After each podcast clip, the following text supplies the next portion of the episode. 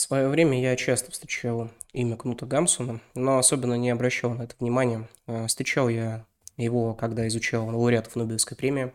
Было у меня и такое, и выбирал, знаете, что почитать. Очень часто видел, ну нет, не часто, пару раз встречал его видео на просторах Ютуба. Естественно, знал про его главный роман, ну, самый известный, точнее, не главный, вру, э, роман «Голод».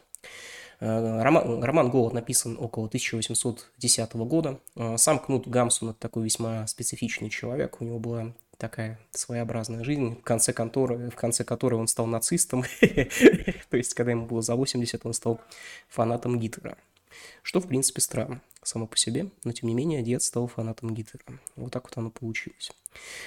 Эм, «Голод» – это его первый роман, первое крупное произведение, которое и считается наиболее таким знаковым. Не знаю, лучше оно, не лучше, но как минимум самое известное, которое есть у Кунта Гамсона. Вот и на днях я его прочитал. Основной мотив, который мне интересен, это как раз мотив голода. Я как человек, измученный различными диетами, интервальными голоданиями, прочими, для меня ценно это ощущение голода. Кроме этого, не только физического голода, сколько голода другого, другого характера.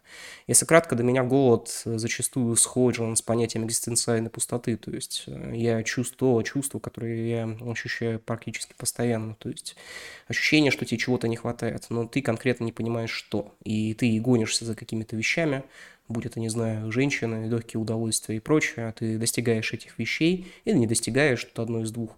Но в любом случае это тебя не удовлетворяет, и у тебя так и остается вот эта вот тошнота, как у Сартра, или голод, знаете. Э, поэтому эта система мне была крайне интересна, и я решил почитать Кнута Гамсуна. Э, книжка «Голод» весьма короткая, если вы захотите, вы ее весьма быстро почитаете. Я почитал за два дня, но это я, знаете, не торопился совершенно. Если кратко, о чем она повествует? У нас есть главный герой – Главный герой, он такой очень культурный человек. Он шарит за философию, он шарит за литературу, шарит за науку и хочет сам быть то ли философом, то ли литератором, то ли кем-то таким. Обитает он в то время в Норвегии. В одном из городов Норвегии, я забыл название, к сожалению, там города норвежские, поэтому не могу сказать, какой именно. Э, сам Камсон, судя по всему, отчасти этот роман автобиографичен, потому что, еще раз, голод, э, ну, голод – это чувство, которое, наверное, надо все-таки испытать, в том числе и голод физиологический. Э, современный человек, он не готов, он мало помнит о том, что такое голод, по крайней мере, в большинстве. Мы в этом плане, ну, люди, которые из СНГ, думаю, более понимают, что такое голод уже, как бы, но большинство современного цивилизованного мира, оно, конечно, уже слабо представляет себе, что такое настоящий голод, когда ты не ешь несколько дней, когда ты молишь себя не из-за каких-то, знаете, таких интересных эстетических позывов, а именно из-за нужды, бесконечной нужды. И главный герой, обладая каким-то интеллектом, обладая каким-то творческим началом, который вполне себе очевидно, обладая многими достоинствами, он не находит себя в этом мире. И, на, и не, не найдя себя в этом мире, он пытается выживать. Выживать, испытывая бесконечное чувство голода. Это чувство голода, голода будет преследовать его по темпу всей книги. То есть э, во время того, как он встретит свой любовный интерес, он будет испытывать чувство голода. И э, его любовный интерес будет думать, что это какой-то аналог пьянства. Но это не совсем так. Он будет чувствовать этот аналог голода все повествование, начиная от похода к редактору, заканчивая моментом, когда его выселяют из его маленькой комнатушки. Самый главный, главный мотив этого романа – это, безусловно, бедность. Но если, э, как обычно, знаете, когда заходит разговор про бедность, мы можем, как обычно, начать все это прикапывать к тому, что это бесконечная критика капитализма, капитализм и капитализм. А проблема вообще всей литературной традиции 20 века, что мы что угодно можем воспринимать как критику капитализма. Вот такая вот, вот, такая, вот такая вот проблема, да. То Кнута Гамсона немного другая история. Кнут Гамсон, напротив, показывает... Ну, многие считают, что это первый роман из модерниз... модернизма, модерни... Тьфу, модернизма, господи, 10 раз не смог слово выговорить. Так вот, модернизм как отражение, оно более такое популярное, это уход от стороны от классической литературы, попытка создать что-либо новое, попытка не передавать нашу реальность более точно, а попытка, к примеру, делать реальность рациональной, показывать реальность через определенные другие фильтры, грубо говоря, через себя, к примеру. И, безусловно, здесь главное не голод, не то, что главный герой бедный, не социалочка, не то, что вот мир несправедлив, нет. Самое главное – это самоощущение героя, когда он ходит и бесконечно думает, э, думает, думает, думает, пока голод сжирает его изнутри, пока голод изначально являясь физическим аспектом, то есть, ну, ты просто немножко более худощав, чем другие, не становится аспектом психологическим, похожим уже на эрексию, когда ты пытаешься есть, но выблевываешь все, что у тебя есть когда голод практически полностью тебя поработил. Ну и еще одна из самых главных мыслей, которая есть в этом романе, это Она мне, кстати, близка.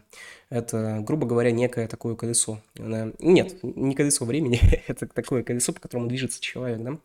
Очень часто человек попадает в ловушку. Эта ловушка касается его э, местонахождения в мире, и он не может вырваться из этой ловушки. То есть, к примеру, человек ходит на работу одну и ту же каждый день, он ходит каждый день на одну и ту же работу, и со временем вы можете начать воспринимать это как ловушку, потому что вы можете заметить, что как бы вы ни старались, эта работа вас не отпускает, она цепилась вас своими хладными когтями и оцарапывает вас, но когда вы пытаетесь вырваться из нее, вы просто не можете. Более того, наша жизнь, она в целом на это смахивает, то есть вы можете поменять эту работу, но суть-то не изменится, вы все равно встаете и идете, встаете и идете. Причем эти когти могут быть не только у работы, они могут быть у жены, у мужа, у ваших родителей, у кого угодно. Это некое пленение человека. И если кратко, Самая главная вещь, которая здесь есть, я извиняюсь, я немножко прибавил, это, э, во-первых, распад личности, а второе, попытка побега из, нет, э, итог вот этой вот клетки. То есть, э, пока мы бесконечно подойдемся из стороны в сторону по этой клетке, забредая в одну сторону, в другую, пока мы пытаемся выживать вот этой вот системе, она всегда будет нас поглощать. То есть вот у нас есть главный герой, и он будет бедным. И он будет бедным всегда до той поры, пока он не готов измениться. Или до той поры, пока он не готов покинуть этот город. Все крайне просто. Если вы не хотите меняться, если вы действительно думаете, что вот у вас, грубо говоря, вы работаете на одной и той же работе, она вам не нравится, но вы думаете, что когда-нибудь настанет что-то такое бледное, если у вас есть один тот же муж, он вас бьет каждый день, но вы думаете, что когда-нибудь он подобреет, ответ очень простой, этого не будет. это клетка, это бесконечная судьба, это фемида, и от нее не убежать. И в этом проблема.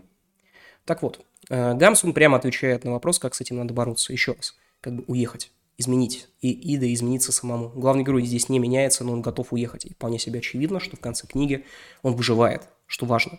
Потому что, еще раз, э, большую часть этой книги вполне себе очевидно движется к безумию и к смерти. И действительно, вполне неплохо передается именно система ПОВ, то, как он ощущает мир, то есть все идет от первого лица, и все очень похоже на такой бесконечный поток сознания. Поток сознания подается эффектно, емко, и у Кнута Гамсуна очень хороший литературный слог. Он очень хорош, неправда, не зря Горький очень сильно восторгался Кнутом Гамсуном, и в России вот в целом удубида это произведение, в том числе и условный Куплин. Оно действительно очень емкое на удивление.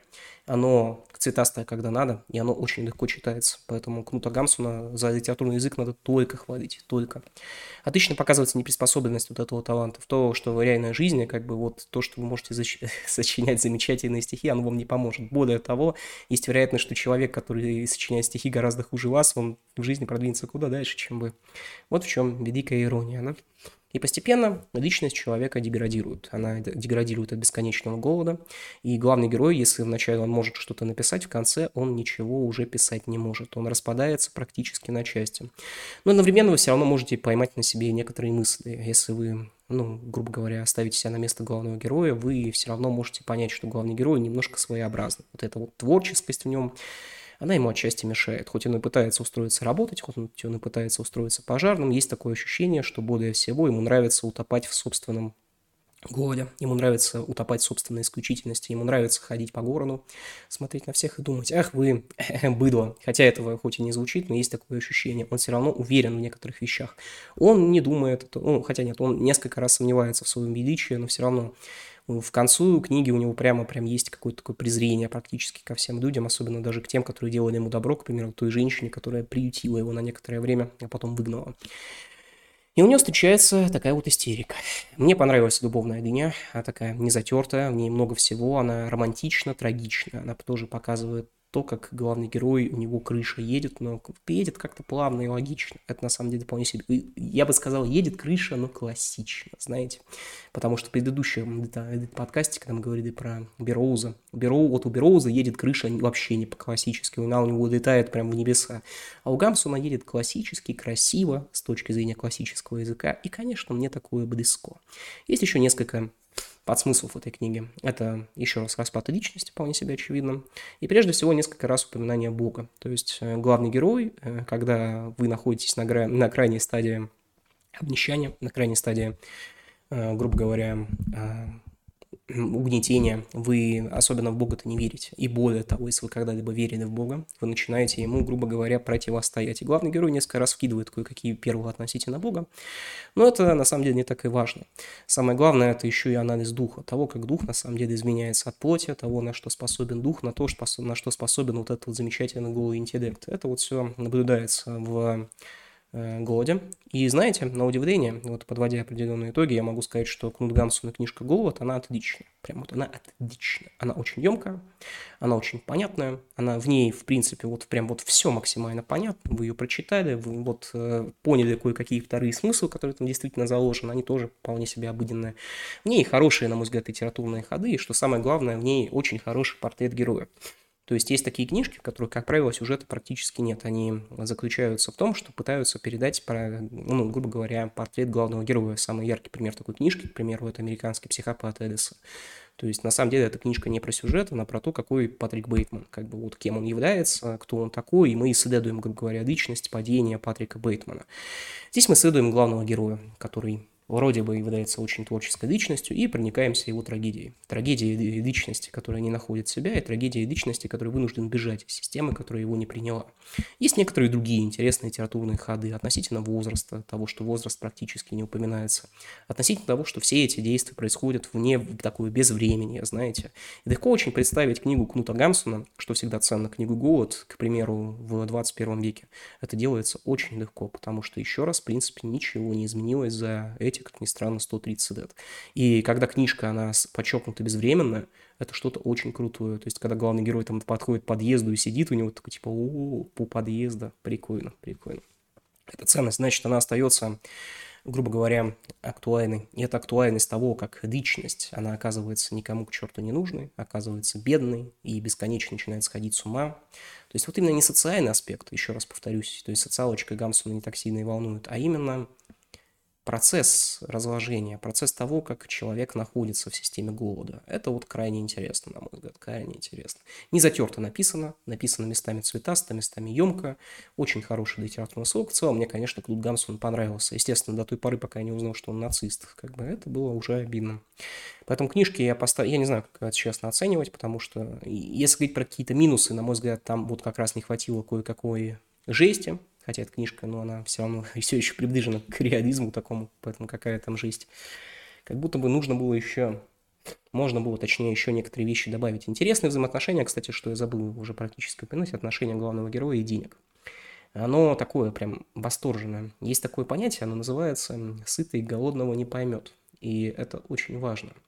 То есть э, зачастую, если человек очень состоятельный, и он состоятельный такой от рождения, зачастую, если он ну, грубо говоря, живет большую часть жизни более-менее успешным, грубо говоря, успешным, то ему не понять то, насколько много к примеру, может быть 100 рублей, или 10 рублей, или прочего. Ему просто это, напросто этого не понять. Ему не понять, как ценно наличие собственного какого-нибудь угла, собственной хотя бы комнаты, то, о чем мечтает главный герой, о том, чтобы у меня хотя бы была комната. И это хорошо помогает. Хорошо помогает посмотреть и подумать на некоторые вещи. Прежде всего, не про социальное неравенство, а про то, что надо ценить то, что ты имеешь, да, и даже стремиться к большему. Или понять, что из клетки, в которой вы находитесь, всегда есть выход – вы можете либо измениться, либо сбежать. И ни то, ни другое не является чем-то постыдным. Все крайне просто. И вы считаете себя крайне творческой личностью, всегда можете стать каким-то поломойщиком и, в принципе, остаться творческой личностью. Вот в чем изумительная такая вот, знаете, дихотомия этого всего противоречия. То есть в этом нет никакой проблемы. Поднимая, подметайте дворы и пишите книжки. Тем более, что-то подобное уже много раз встречалось. Если вы чувствуете, там, не знаю, что вас унижает какой-нибудь муж, всегда есть вариант, да, муж, муж, жена, кто угодно. Я не знаю, почему на этом примере сегодня зациклился, но все равно всегда есть вариант сбежать. И он тоже не постыден. И об этом тоже, как ни странно. То есть мне очень понравилась именно концовка этой книжки. Мне кажется, она очень закономерная. Она тоже построена такой вот судьбе, когда главный герой, вот он несколько раз встречает шансы, да. И эти шансы судьба, грубо говоря, ему подкидывает. И последний шанс он его встречает, он смотрит на этот шанс, и он не может уже его отвергнуть. Э, как в замечательной притче одной у Сергея Лукьяненко в книге о его «Холодные берега». Но я про нее как-нибудь уже в другой раз расскажу. Так что за всем все, господа. Надеюсь, Кнут Гамсун вам понравится, в случае чего сейчас я перехожу на чтение двух еще классиков. В будущем мы сделаем обзор на Жана Жене и на естественно, Генри Мидера. И потом мы обозрим фанфики. Фанфик про пионеров, и потом тематический выпуск про фанфики. Но это будет уже через недельку-две. А пока Жан Жене и Генри Мидер. Думаю, эти люди будут нам крайне интересны, тем более, что от фэнтези я порядком подустал, до октября фэнтези не будет. Будет все что угодно, кроме. Так что за всем все. Спасибо за внимание и пока. Пока.